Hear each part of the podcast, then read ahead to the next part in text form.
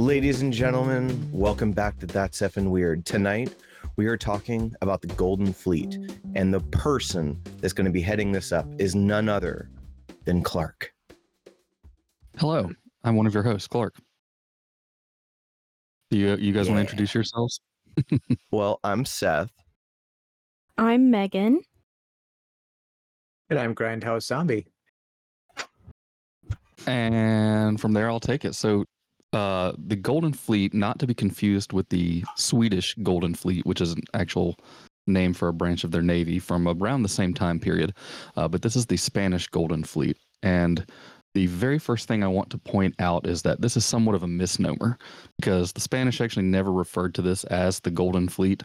This is actually something that's been more of a recent moniker, I guess, that's been uh, bestowed upon it. Um, it sounds sexier because Spanish actually called it the Silver Fleet, and I guess silver doesn't sound as enticing as gold. So uh, people have chosen to rename it here recently to make it sound more fun for treasure hunters, I guess.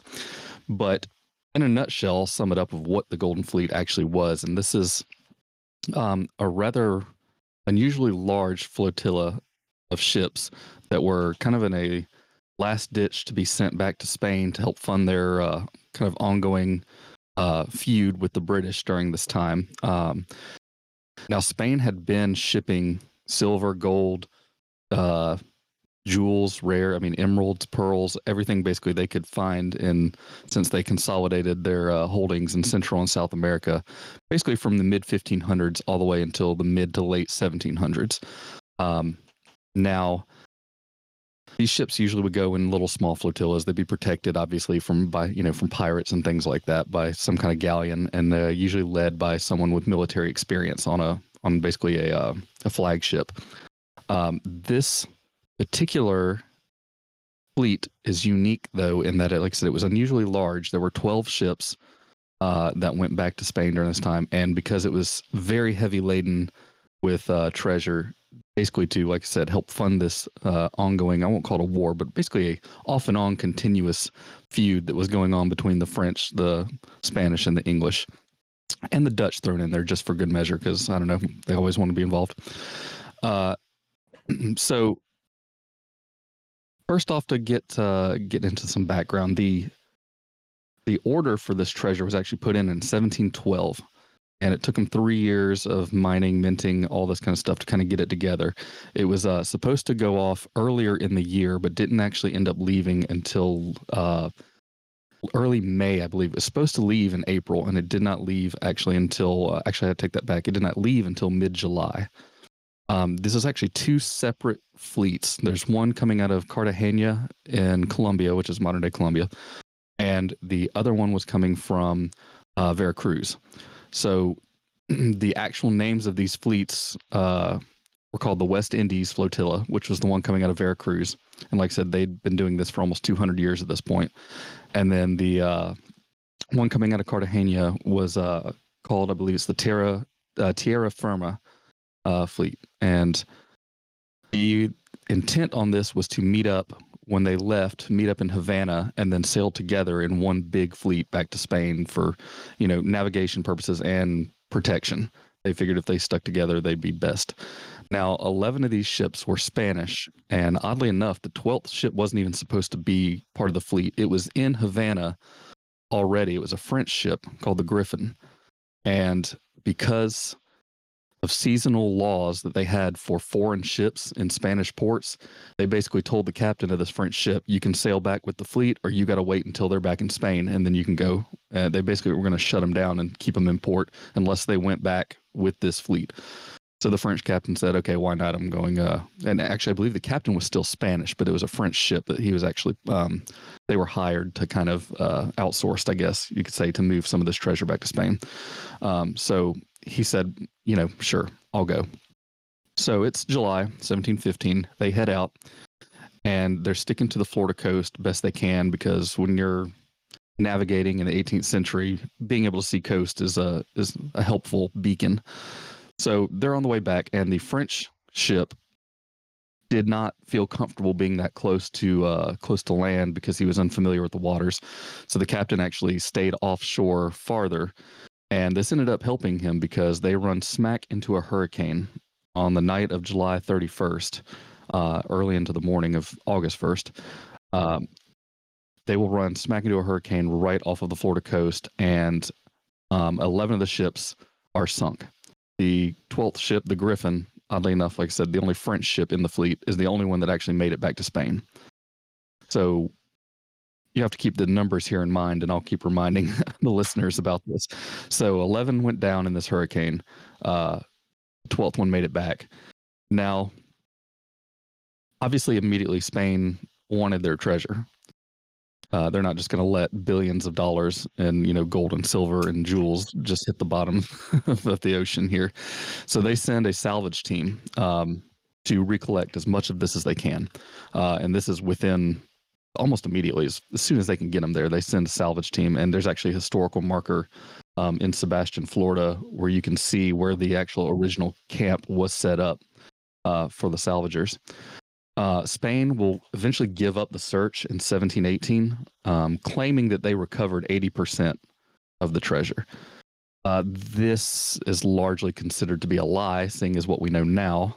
Uh, but they probably said that they recovered 80% of the treasure just to keep other salvagers and pirates at bay. Basically, they didn't want anyone going after their stuff. Um, the Spanish government will continually claim that this is theirs, even through today. Uh, we'll get to the legal stuff later, though. Uh, so this kind of dies down for a long time, and everyone just kind of forgets about it until 1950, when a map shows up uh, detailing from the time of where these uh, ships were thought to be wrecked. Uh, and this starts getting, you know, piquing a lot of interest in people that are kind of down there in Florida hanging out. And um, specifically a group that will become uh, they their first name is uh, Treasure Salvors Inc. What they'll come together as. Uh, they change names and then end up selling the salvage rights eventually to another business. Uh, but this is a trio of guys who were pretty much one was an engineer, one was a historian, and the other one was a farmer turned retired scuba diver. Uh, and that becomes important because this is the 1950s and nobody really was into scuba diving at the time. So they had an advantage at having a very experienced diver with them and someone who could actually, you know, navigate these waters and find these wrecks for them.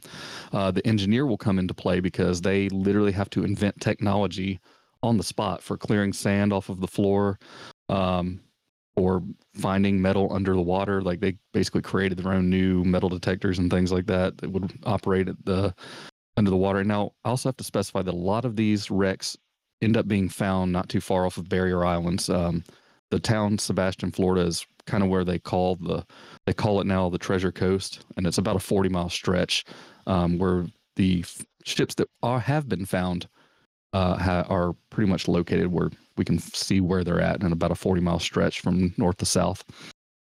So, so, so Clark, if if we teach Seth to scuba dive, the three of us have pretty much got this, is what you're telling me. Oh yeah, yeah, yeah. We'll get yeah, we'll get the. There's still treasure down there, and there's stuff to Okay. be found. All right, So, Seth, get, uh, get your flippers. We're going. I'm yes, it would, I would like to retire now. So, uh, so these guys, this trio, they get together, um, and they, uh, you know, get the necessary personnel and equipment and everything together, and they go out, and um, they end up finding six of these ships between, I believe it's 1960 and 1991. They locate six of these ships, um, and they find other ships too that weren't part of this. Um, the, the Golden Fleet. Uh, I specifically want to mention this one because, like I said, they it's so fascinating how many of them they've connected and and know that it's specifically from this fleet. But this uh, trio of you know owners and entrepreneurs will actually go on to find a lot of other um, shipwrecks also there because you know Spain lost a lot of ships. It's almost amazing. Like you got to think about how much they were pulling out of the ground and minting, and how like how many billions and billions of dollars, like in jewels and stuff, this is because they lost so much of it, um, and we're still finding it today. And it's it's just incredible to think that they got anything back at all.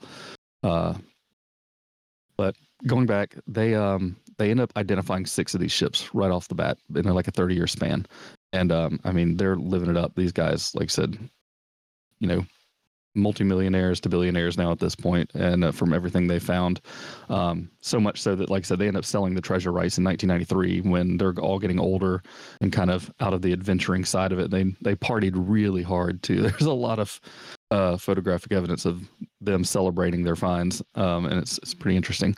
I encourage you to look it up. They definitely knew how to party. Um, so six of the ships have been identified, and this new business takes over the salvage rights, and they end up discovering up through, uh, and this is up through twenty like twelve. They found three more ships. Um, no, I take that back. Two more. Sorry, two more ships. So two more have been located, which leaves us with three missing ships still from the fleet that have not been found, that are somewhere off the coast of Florida in less than twenty feet of water in some places. Um, these barrier islands you can literally walk on with a metal detector and people are just pulling up gold uh just finding it washed up. Um there are other rumors that hurricanes over the years have blown a lot of the debris inland and now it's in the swamps and the marshes.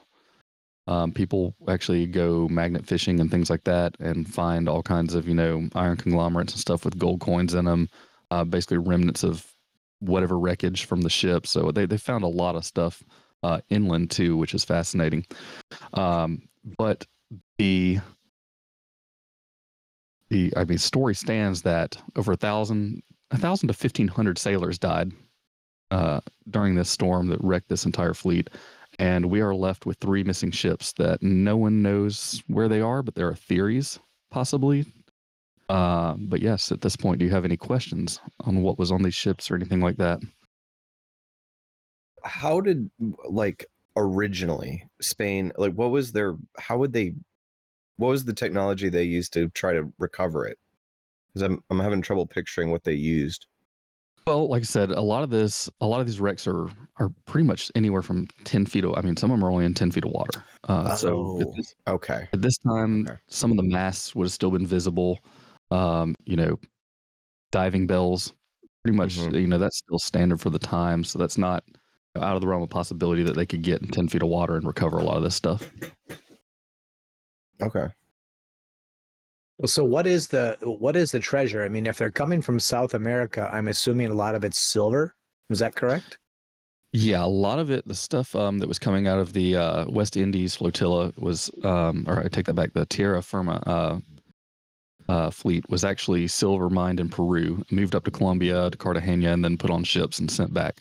So a lot of silver ingots, a lot of uh, pieces of eight, real piece, silver pieces of eight, um, a lot of gold bullion, and then pearls, emeralds, um, pretty much a lot like they, they find a lot of precious metals and then gems down there and that's what most of it is uh, and this was all just in trade for textiles and things coming back from spain Okay, interesting. Yeah, because I know that when it came to call it the shipwrecks and people that were searching, if they were looking for ships that had ingots versus say ore, often the ingots were more valuable because the processing had already been done. yes yes and Okay. most of these are stamped um, specifically with this fleet most of the gold that's been recovered um, that are actually doubloons are stamped 1712 i mean they are literally like they were minted stamped and everything specifically for this fleet to get sent back so that's how it's very easy to identify them actually still too uh, much like the silver ingots and the pieces of eight you'll see um, you know they've got the year they've got some of them they actually have where they were mined and everything and it's got the actual tierra firma stamps on it and everything with the spanish crown and all like it's they're incredibly well detailed. I put uh, and i will drop them in the stuff across the internet well but i sent you guys pictures of some that i have actually in safe deposit boxes here. And i'll have to move those over when i get a second but um but you can tell from those pictures i sent you. And also you see the jewelry. I sent the crosses and things like that that were on there. Um among other things i have one particular one. I could not find it in, in time for the podcast but oops and my screen's going crazy.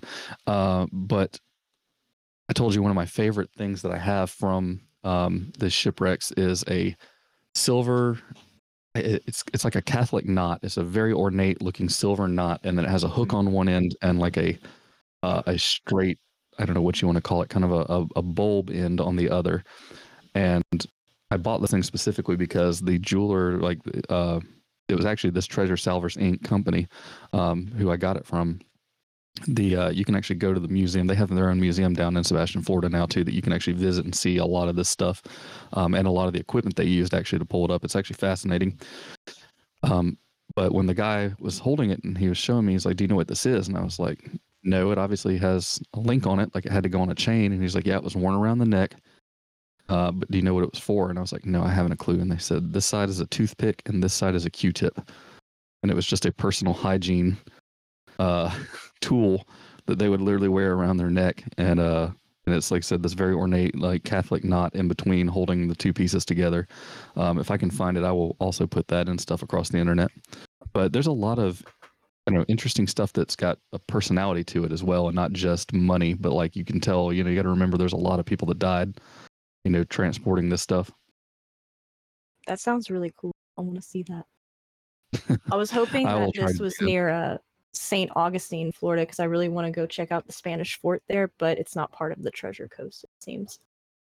It's not It's farther north, but it is um, it is where the surviving sailors uh, actually went to, um, because they didn't have anywhere to go. Actually, some of these guys that survived had to actually trek like I forget how many miles north to get to civilization and actually report, hey, the whole fleet just went down because there was obviously no news. There was no no one was catching a text or an email. Yeah, that sounds brutal. Yeah, yeah, these guys went So through a lot. it, it would literally have to be like the next ship going back to send word, like who, Yeah, whatever shipping lanes or whatever. um, or would have been the the French ship, the Griffin, once it landed in Spain and realized that there were no other ships that survived it. They would have to be the ones to break the news, probably. But that would have been, you know, obviously days that, you know, this is 17th century crossing the Atlantic. It probably took them close to a month. Man, if I was like the king of Spain, I would be like, did they just book it with all my gold? Do they? Is this just a story? They living it up in the new world. But what would you spend it on at that point? There's nothing. I mean, you'd have to go back to a Spanish-owned port for it to be worth anything. Melt Like it if they down. just stayed. Yeah, I mean, I guess you could. so you're that. saying back then they wouldn't have accepted s- certain stamps, like they would have known. Yeah, well, I mean, think of it this way: if you had this is seventeen fifteen, so like you're, you know, if they're leaving Havana, which is a Spanish-owned port, where would you take it to spend it if you wanted to steal all that? I mean, you could go to a British port, but then would they accept it, or would they just seize it as oh, you're Spanish, you know, dignitaries, basically, you're representatives of the Spanish everyone's government. ally. Okay, there's allies things going on. Okay. Uh, the Hmm. French would rat you out because they were allied with the Spanish. Uh, you know, the English would just seize the ships for themselves because it'd be they'd be like, well, we're in open hostilities with Spain, so they would just take the, you know, you, you could go to you could go to any kind of maybe pirate enclaves, but this is the very end of the golden age of piracy. I mean, the golden age of piracy is pretty much over in 1718 with- with the death of Blackbeard, and you know they really are cracking down on pirates at this time. So, uh, you know, Tortuga, places like that. But Port Royal is underwater at this point. It's been destroyed by an earthquake, so you can't go to a lot of these famous pirate havens. Interesting. I wonder if people uh, scuba dive around there. Uh, I, I would, mean, I would scuba dive at a pirate's cove. Yeah, yeah. There's um, I, yeah, in Port Royal, I know a lot of people have recovered stuff from there because about eighty percent of that city, like I said, fell off into the water when earthquake hit it. Um, so that's that's one of my um, if we ever do movie theories and uh things that bother you about movies and historical accuracy, that's one that always gets me about Pirates of the Caribbean, is that it starts off in uh in Port Royal, Jamaica, and by the time you get to on stranger tides uh, Blackbeard has already been killed and is yet mysteriously, you know, alive. Not spoiling any plots here. So that would mean that Jack Sparrow would have to be, uh, basically immortal because he'd be so old, and the life expectancy wouldn't be like forty something years old during this time uh, for someone in the Caribbean. So. It, you just, I don't know, it boggles. It always bothers me that I'm like, okay, it has to be 1692 in the first movie if they're in Port Royal, but at the same time, it has to be at least 1718 by the fourth movie. because Blackbeard has already been quote unquote killed.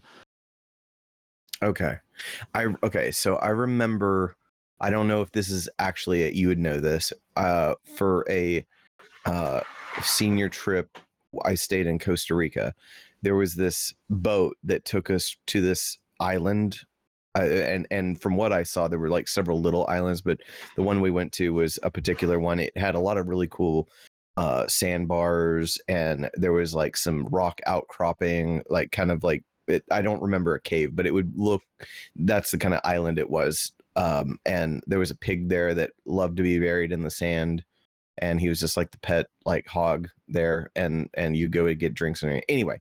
On the way to that island, the guides were pointing at another island that said that that is Tortuga that they filmed Pirates of the Caribbean. in. Now I don't know if that was actually Tortuga.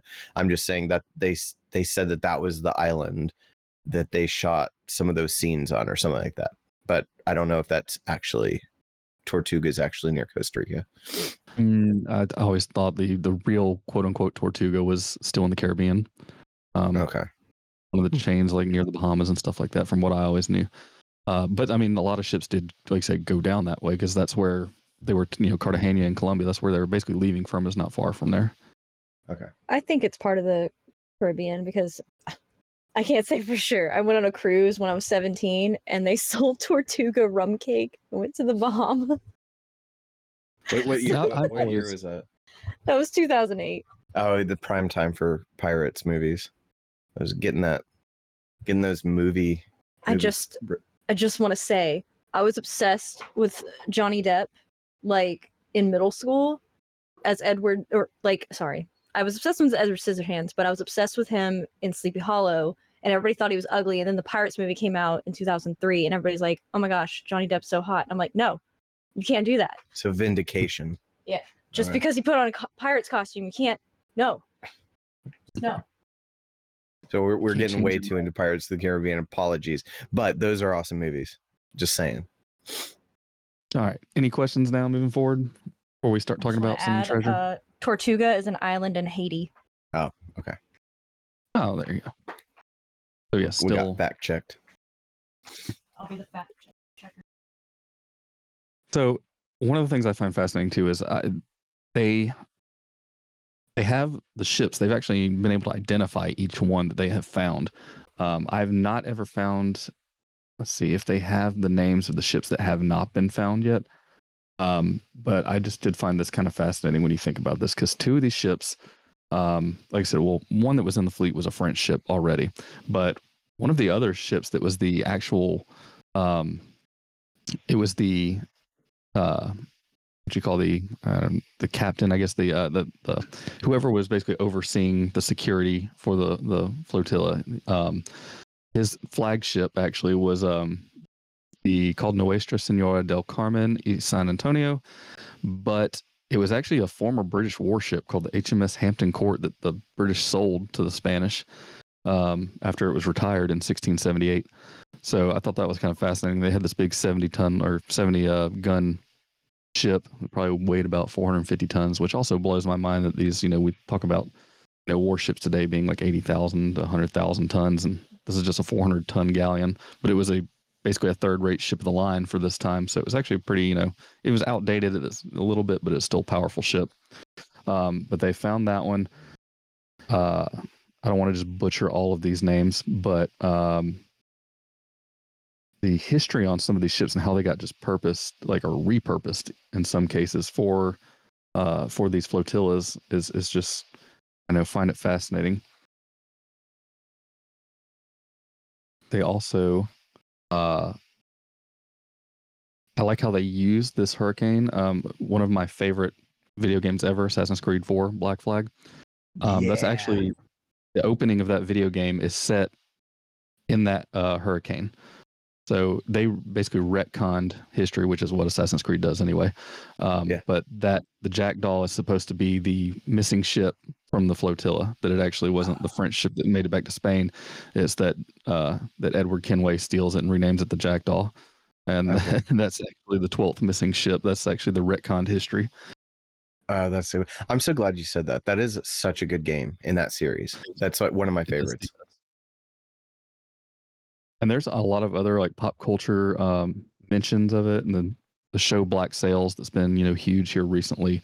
Uh, it brings it out. It says it actually they have an entire season kind of revolves around the 1715 treasure fleet uh, in the first season, and then also the movie Fool's Gold that had um, I think that's Matthew McConaughey. Is that what, or is that the Paul Oh, Walker one? Yeah. That was like It is. diet national treasure. Yeah, Matthew McConaughey, um, and Yeah. Kate Hudson. That's actually, that, actually what they're diving for in that uh, in that movie is actually what they're looking for is, is ship the missing ships from the 1715 fleet. So there's some little pop culture references. They needed Nicholas So- Cage in that movie. Yeah. Yeah, he would have found it. I'm um, gonna steal the Declaration of Independence. he he did very very astutely with his super brain. Still holding out for the third movie, but who knows?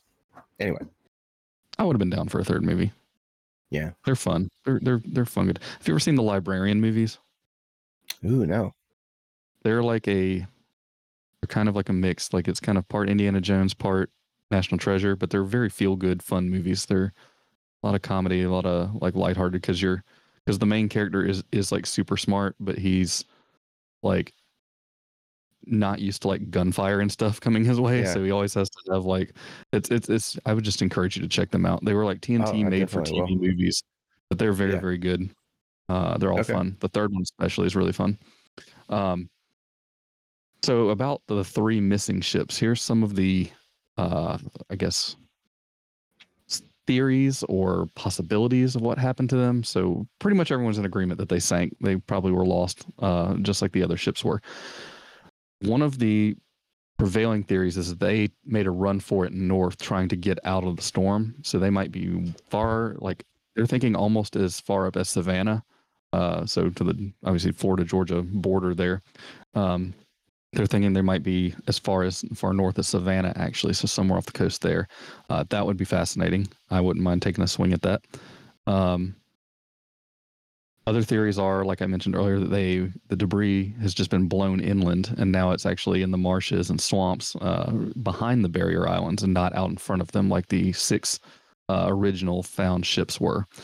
Um, the two that were found afterward were found farther north than the original six ships, but they're thinking that's just the line they fell in basically as they sank and trying to run from the storm. So it doesn't necessarily confirm or, you know, uh, debunk that the last two ships are, or the last three ships are as far north as Georgia. Okay. Now, do I have a personal theory on it? I think, yeah, they're just farther north and they might be in deeper water, and that's probably where they are. Um, how they have not been found in the last, you know, 60 years since people started getting interested in this again, I don't know. Um, we have a lot more information on this now because uh, the original documents of the names of all the ships and what they were carrying has been released. Um, the Cuban government actually had those records, and uh, you know, we haven't had particularly the best friendship with them over the last 60 years. So it's only been very recently that they've opened up and let us like see those documents and see like the actual original manifests with uh, everything that was on the ships and the names of them. So that's a thing that I found interesting that we're now able to really pinpoint and identify which ship is which.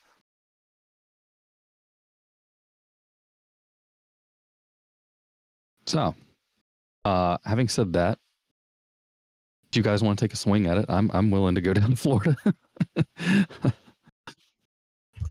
Oh, I'm there. can stop at St. Augustine. I want to go. yeah, I mean, we'll pretty much if if it if if you're driving, you'll pass it anyway, so you might as well. All right. There we go. I mean, look, if you're literally asking me, I mean, I would, I don't know what it takes to get it scuba, but I, I would do it. I've It got two super we- certified friends. I'll ask them how long it took them. Okay. Hmm. And what are we talking in terms of like boat rental cost? I'm a budgeter at heart.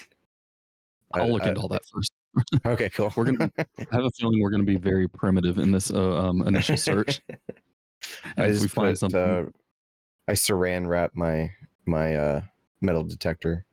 It's waterproof Yeah. enough. Ooh, Flex Seal. I'll saran wrap it, then dip it in Flex Seal. There we go.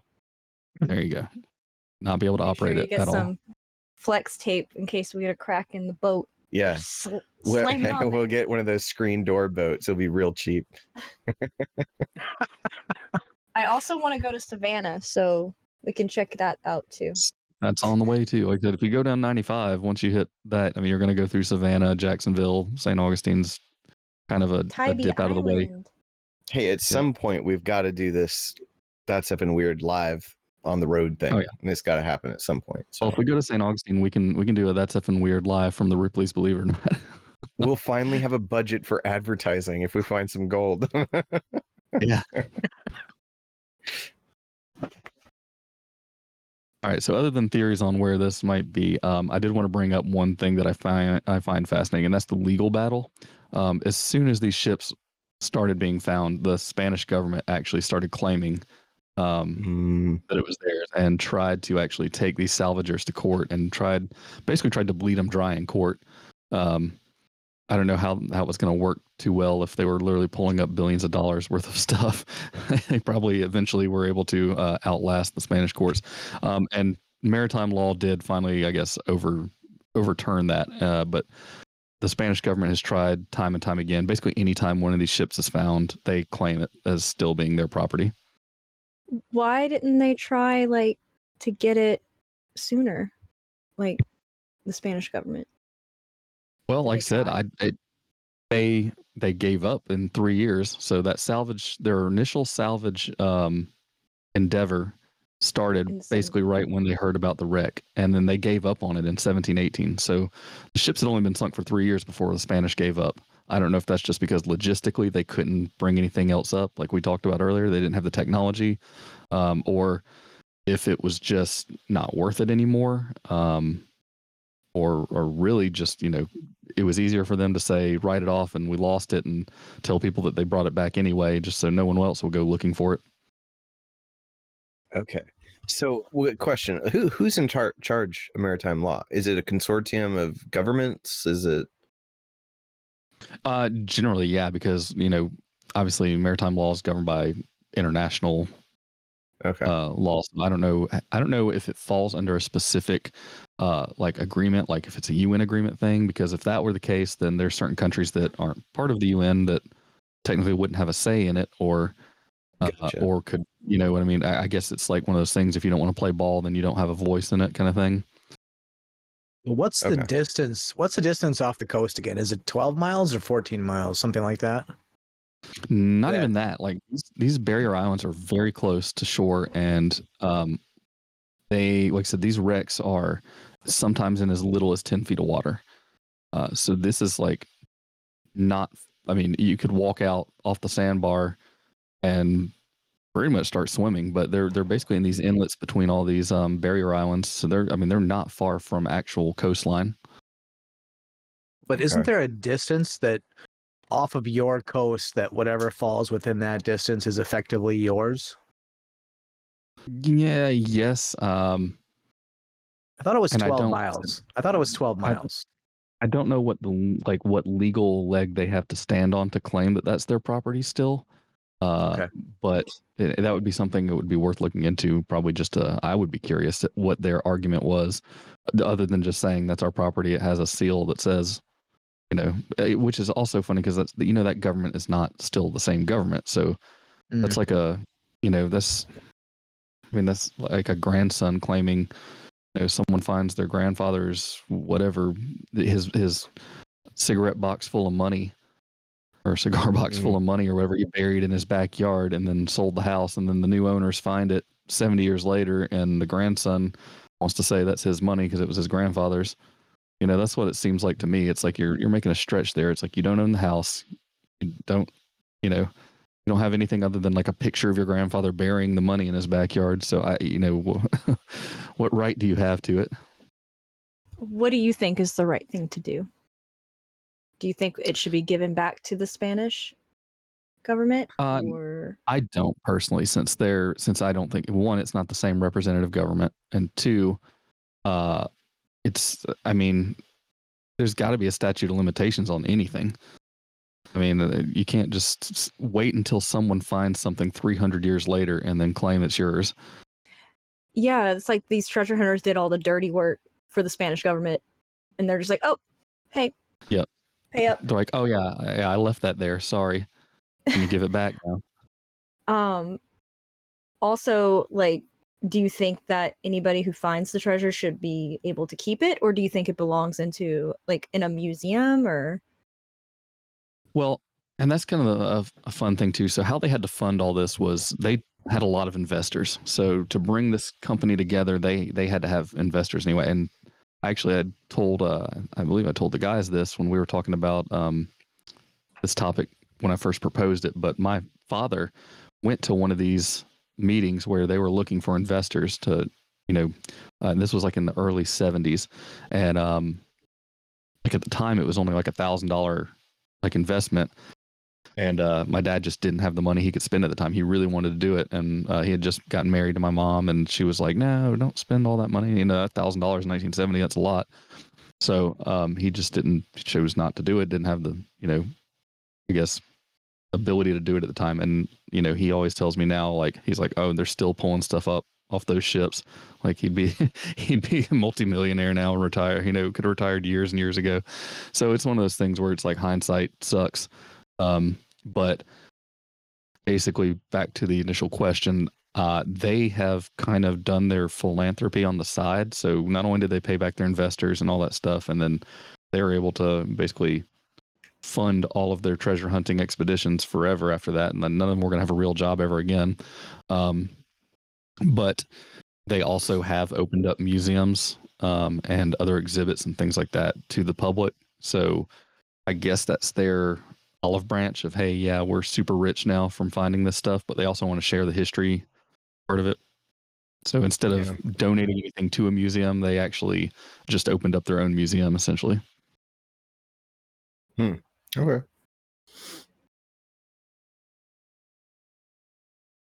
That honestly is almost the entire story as far as uh, any other details or something I can think of that you guys have a specific question for I can I can mention but that's basically where we're at now is that there's still three missing ships out there. Uh that's a lot of money a lot of jewels and stuff. Um I encourage you to like just look up the 1715 Spanish fleet um and and look at images. Just google image it and see like some of the fascinating things they pulled off these boats. Uh, I mean, it really ornate stuff. Like I said, um, there's a guy that's down there that has a five hundred thousand dollar uh, ring. It's uh, twenty four karat.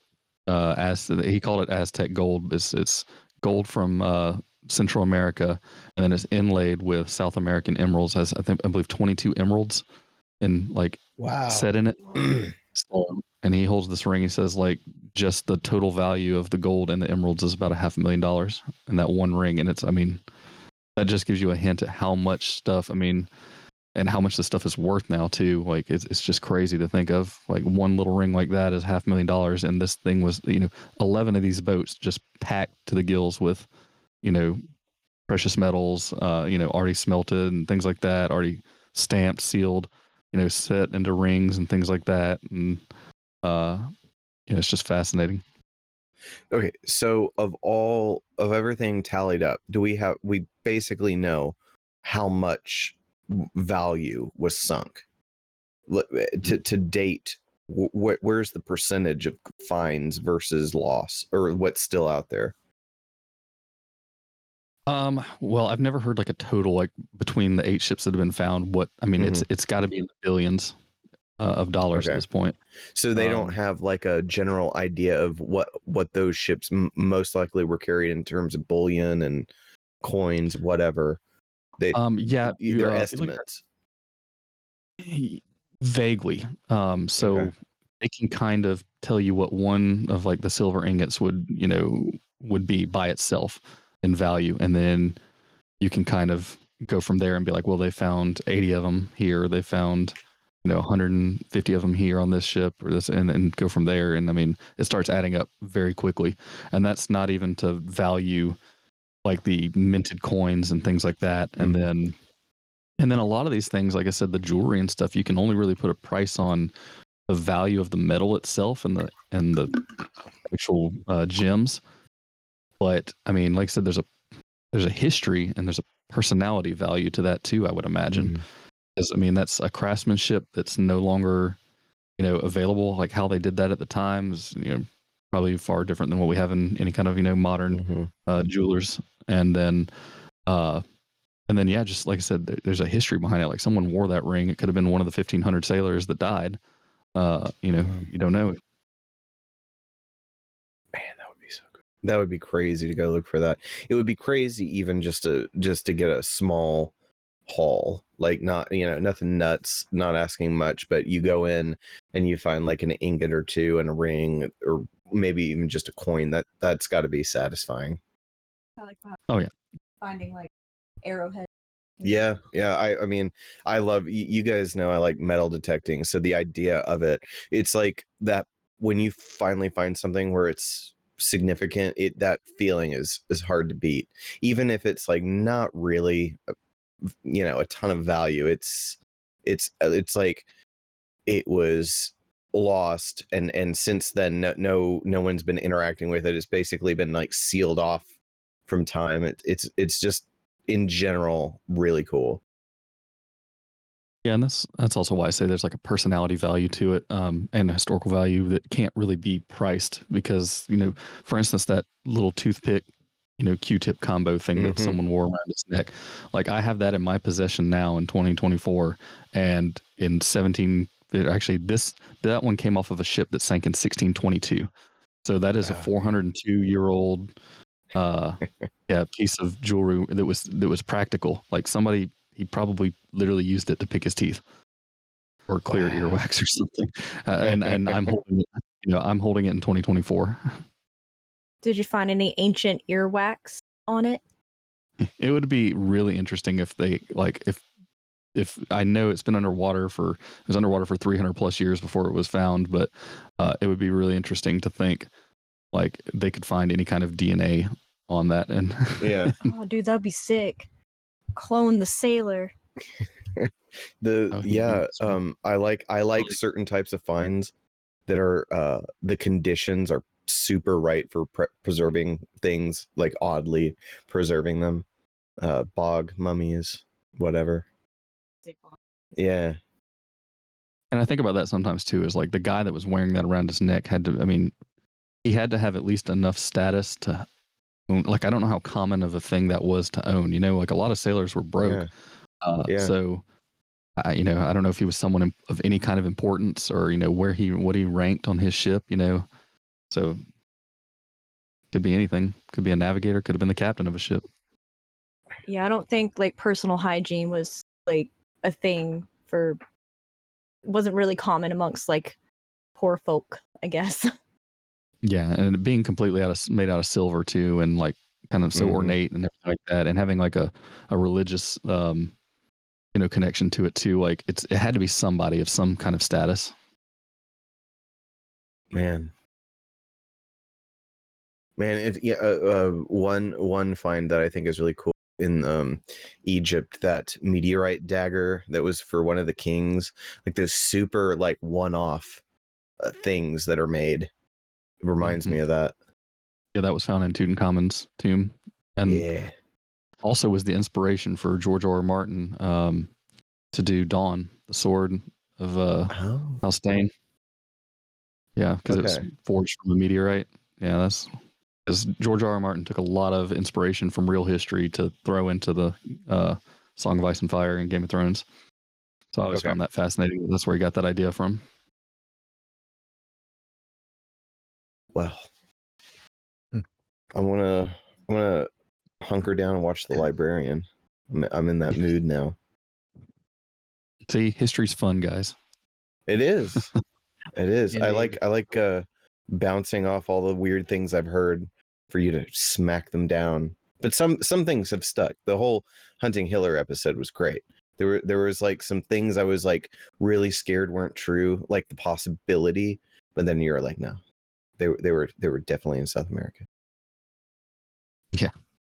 So Yeah, it's I don't know. History has a way of being being disturbingly mundane and and ruining your ideas and theories and then at the same at the same time you can tell a story that is so wild and unbelievable that you couldn't put it into literature because no one would take it seriously Yeah. Can- Yeah, well, I mean, the the the uh, th- this bleeds in perfectly well. Um, Oak Island's whole thing. There, have you have you been keeping up with that? Because they, apparently they're finding more stuff, and they're doing this new, like, drilling tunneling method to like put in.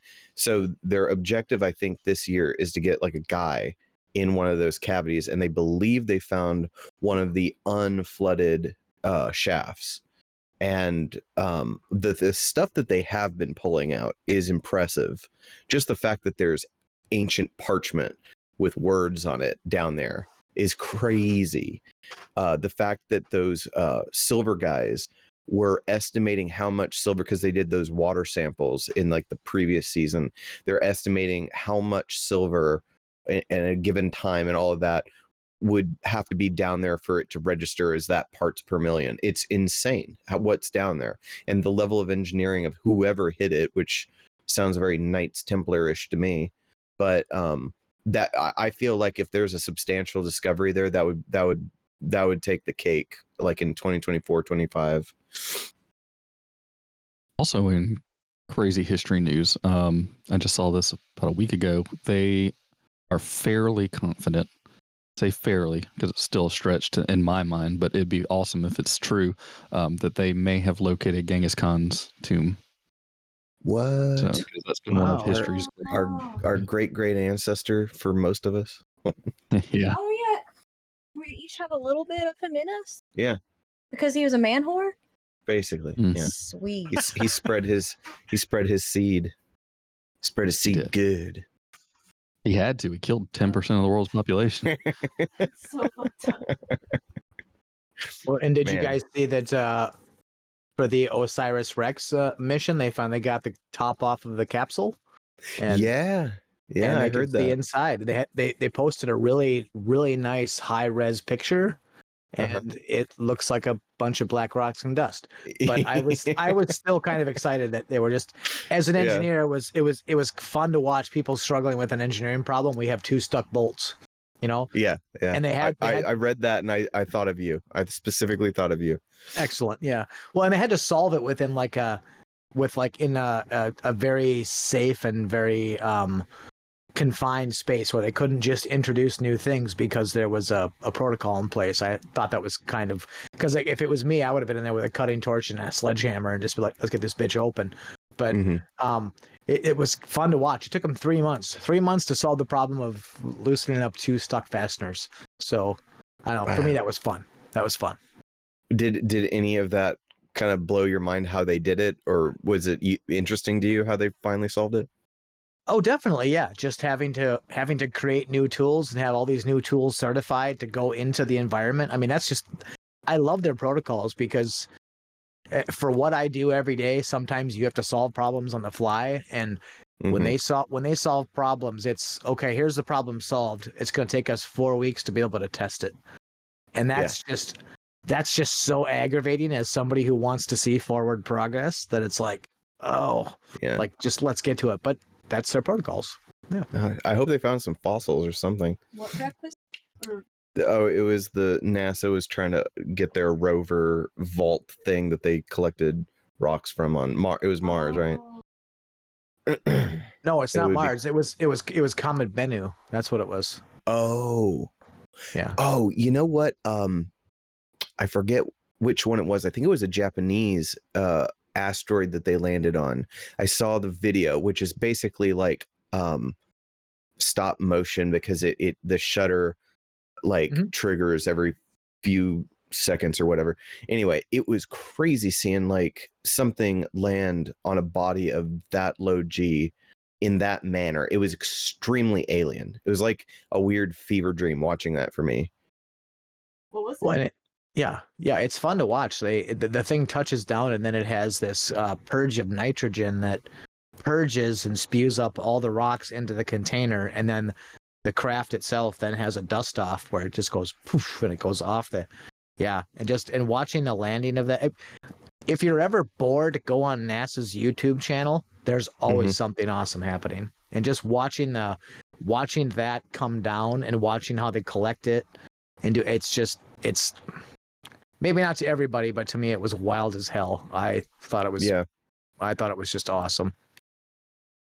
Yeah, I, um, man, I the the James Webb Telescope specifically about space and uh and different things that they've been able to pull off. The James Webb Telescope is really interesting, and it's they accidentally found a um a starless galaxy, however that works, and it apparently is like uh, uh like a congealed mess of stuff that is slated to become stars. Um but it looked crazy. It was like it was like a piece of like opal.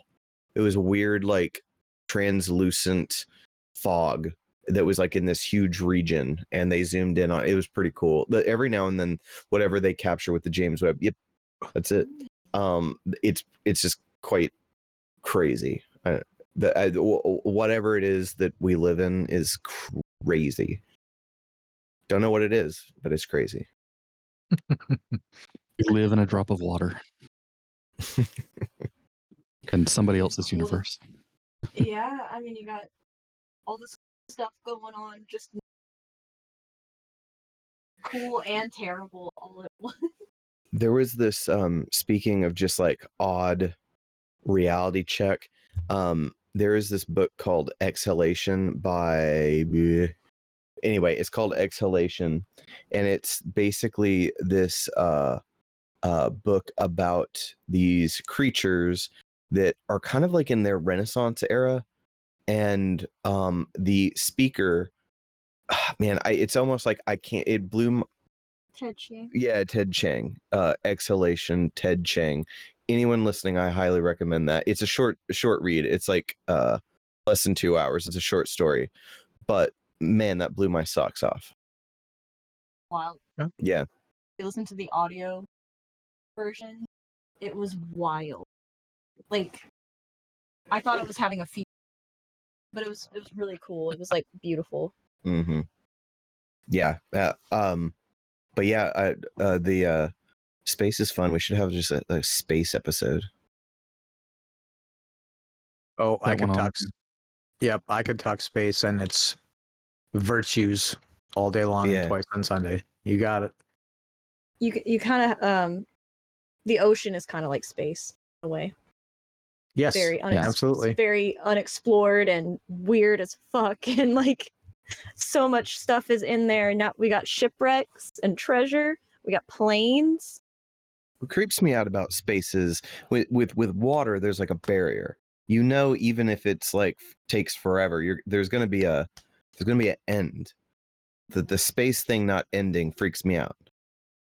Well, the also the craziest thing, and I don't know why this is so mind blowing, but the fact that you'll never you'll never even reach the end of space, even if you could, because the universe is expanding faster than the speed of light. And if the speed of light is what we have determined in our minuscule little brains as being the intergalactic speed limit, like we're not going to be able to go faster than light, then you will never catch the end of the universe. Because even if you're going Yeah. the speed of light, it's being outrun by the darkness. yes but you take that into consideration and then it's like if it's expanding what is it expanding into are, are we talking about energy matter all of that and then uh is is the thing it's expanding into nothing and is there even such thing as nothing? That's what's hard for me to wrap my head around if there actually can be like a zero state of of absolute nothing. That's what's crazy because it seems like everything needs some kind of a m- matrix or like membrane to exist in. I don't know that freaks me out. That the universe is expanding but what is if the universe is everything what is ex- expanding into Good luck sleeping tonight. also- I just want to also add that back to the ocean stuff that I did not know that it's James Cameron who did the Titanic movie, right? yeah yeah yeah That he went to the bottom Yeah. of the fucking like tre- like the Mariana Trench, like the deepest point, what is it called again? It's um Challenger Deep. Challenger Deep. Yeah, Yeah, and. I was so angry when I found that out. I was like, why? Why was he down there? but he's like, what was he like the second person ever to go down there? There was like the two scientists back in like the I think 60s. I think he's the I think he's the guy that went further. It was the Mariana Trench, wasn't it? well, it was the Challenger. Deep that's in the Mariana Trench. Okay, okay. I just remember all the memes that came out when he did it because because there was like this meme format on 4chan where it was like this hand drawn diagram of a door that James Cameron found at the bottom of the trench. He did the Avatar movie, right? Yeah. Oh, Yeah, the second one sucked. I've not seen the second one. I don't remember the first one. I watched it when it came out, but I just all the stuff about like missing, sh- you know, shipwrecks, ocean stuff. The only reason why I found this out was like y'all, of course, remember the submarine that went missing. It, it imploded last year, Mhm. um, around the Titanic wreck. And when I found that, I was like, he hasn't like James Cameron hasn't like. Why does he have that much money? First of all, to have like all this stuff. Yeah, and he also is the guy that said uh, one of our greatest modern challenges is the uh, too much testosterone. So try to figure that one out. What the f- what? Why would he say that? I don't know. It was it was in relation to his weird like Gaia life flow philosophy that he put in all his avatar or yeah avatar movies, which is cool. He just that was like a really offhanded comment that I d- found disgusting. Why why hasn't James Cameron went and found the treasure of the Golden Fleet? That's my question. He could. He, He Not deep enough. has it's not deep It's not enough. deep he has the tools. He has the money. he saw that that uh that oh someone came to him and was like, "Hey, we got it. It's not deep enough. I'm sorry."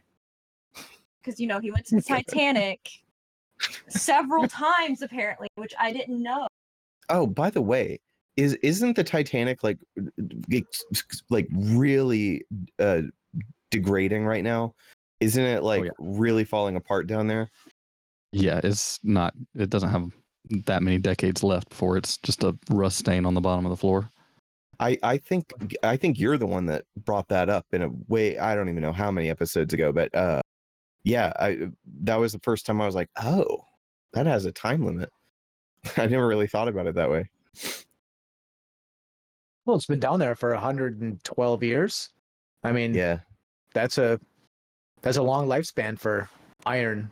You know, it just it is kind of is kind of is what it is. I mean, Yeah, in salt water too. Mhm. And wooden ships, like all these shipwrecks, like what is there? I mean, I guess they last longer. Maybe, right? Eh, It depends. It depends on how old they are. They they really degrade pretty rapidly too. Mhm. Um, if been around any kind of like swamp or any like, I, there's a lot of like blackwater swamps and brownwater swamps where I live, and um, you know, wood under there gets extremely porous and soft. You know, a lot of these ships were made out of oak. They're uh, or depends on some of them are made out of like um European pine and things like that. They're, usually a conglomerate of different woods, actually, because some of them need to be malleable and some of them need to be uh, stiffer, depending on what its purpose Mm. is on the boat. So um, some of that wood will degrade faster than others. Uh, you see a lot of like the live oaks and stuff like that are more water resistant because that's where they grow naturally. Um, but like some of the pines and stuff won't. Uh, a lot of a lot of these boats when you think about oh it's a shipwreck they're not noticeable as like a rounded ship anymore. Like they're they almost leave like an imprint like a like a footprint on the ocean floor where they've just kind of degraded and all the contents that were inside them. Like you can almost see where uh, if they haven't broke up when they sunk if it just sank like intact sometimes you can even see like the ballast stones like where they're left over almost still in line, like where it would hit the bottom. And Mhm. just as the wood degraded, you see the ballast stones, you'd see whatever the contents of the hold were and things like that. And then a lot of times they're actually just covered in, in silt and sand because um, just the weather patterns, that you know, is constantly moving under. So that's why they need metal detectors to find a lot of this stuff is because it's still covered under, you know, inches of sand sometimes. I like how Florida was still on its bullshit with all the hur- hurricanes back in Mhm. the 1700s and 1600s and all that because it is a nightmare down there with all those hurricanes. Like, uh, it's insane.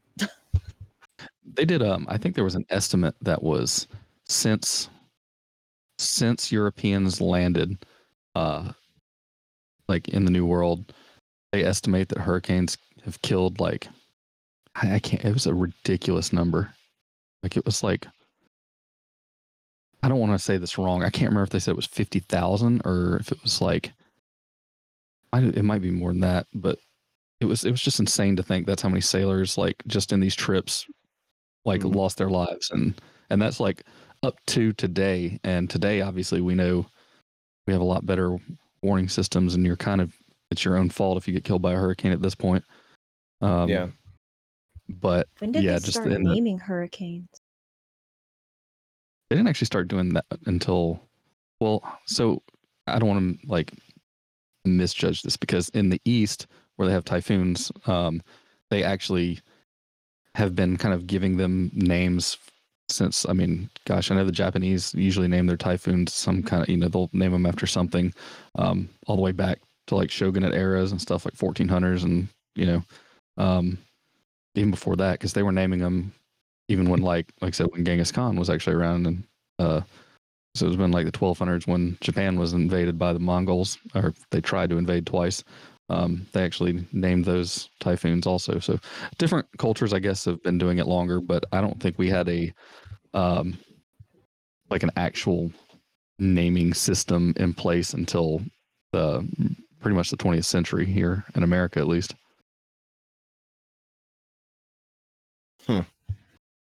Usually they just called them like the Great Storm of whatever year before Yeah. that. The, the yeah, Great Storm of '89. But We have uh, the we have the Halloween blizzard of '91 here where I'm at. So oh, yeah, yep. was Hall- it like super bad?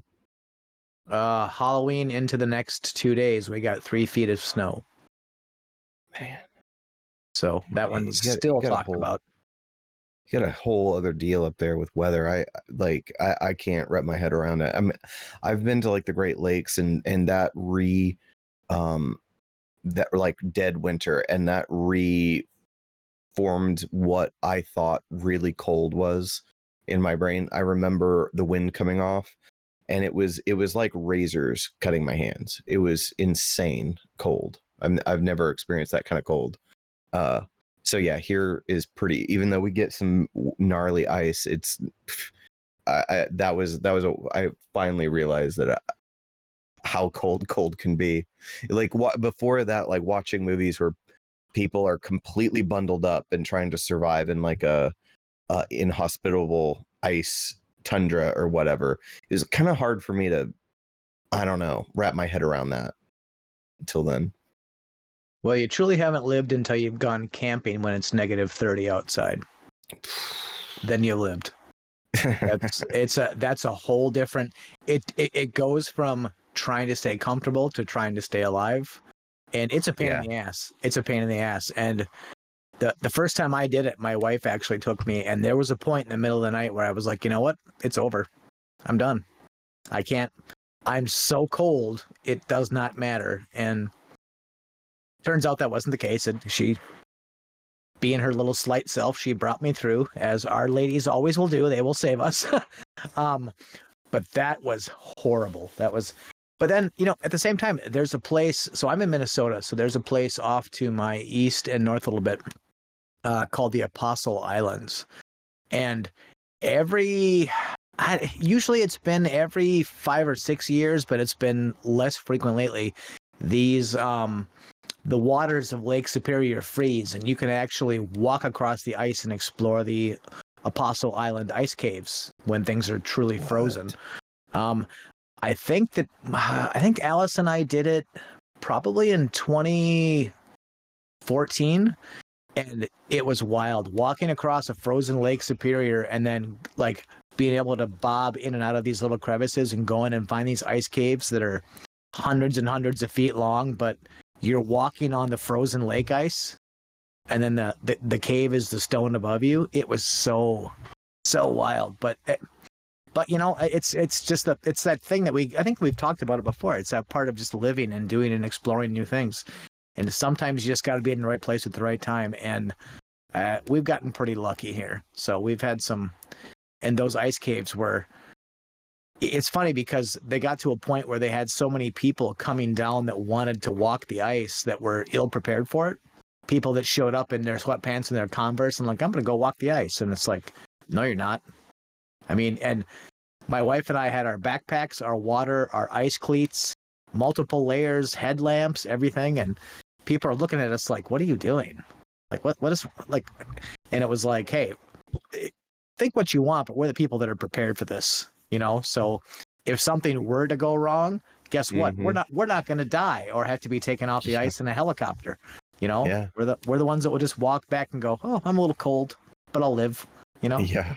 yeah, so that's uh if you're if you're ever up here in the winter and the ice caves are open, do that because it is absolutely mind blowing. There's nothing like it. Islands, Minnesota ice caves. All right. Wisconsin. It's actually in Wisconsin, Wisconsin. Okay. Yep. but it's on Lake Superior. There is a photographer slash author that he I can't think of his name, but he sells a couple of different books that are his photography of the ice caves both in the summer and the winter.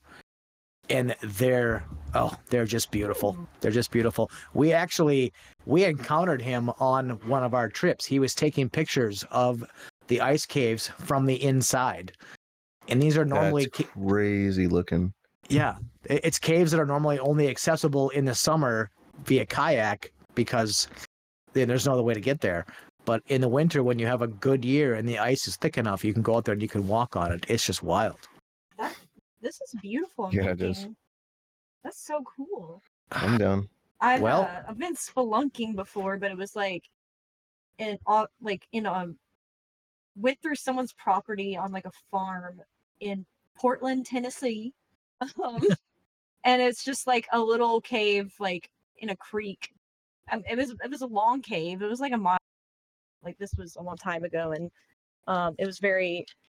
It was cool because like it's always like 50 degrees in there, or like 50 something degrees, and it was just full of water like you had to walk through water most of it was like mud and there was like little like there was like a little side room off to like the left of the entrance of the cave and i went through it i went to that cave twice and the second time i actually went through that and like went into like i had to like crawl first through this hole and there was like a bunch of like albino spiders and crickets and stuff like that it was like it was i'm not an outdoor super outdoorsy person so that was a lot for me and i but i did it and I did it in Converse, which was a bad idea.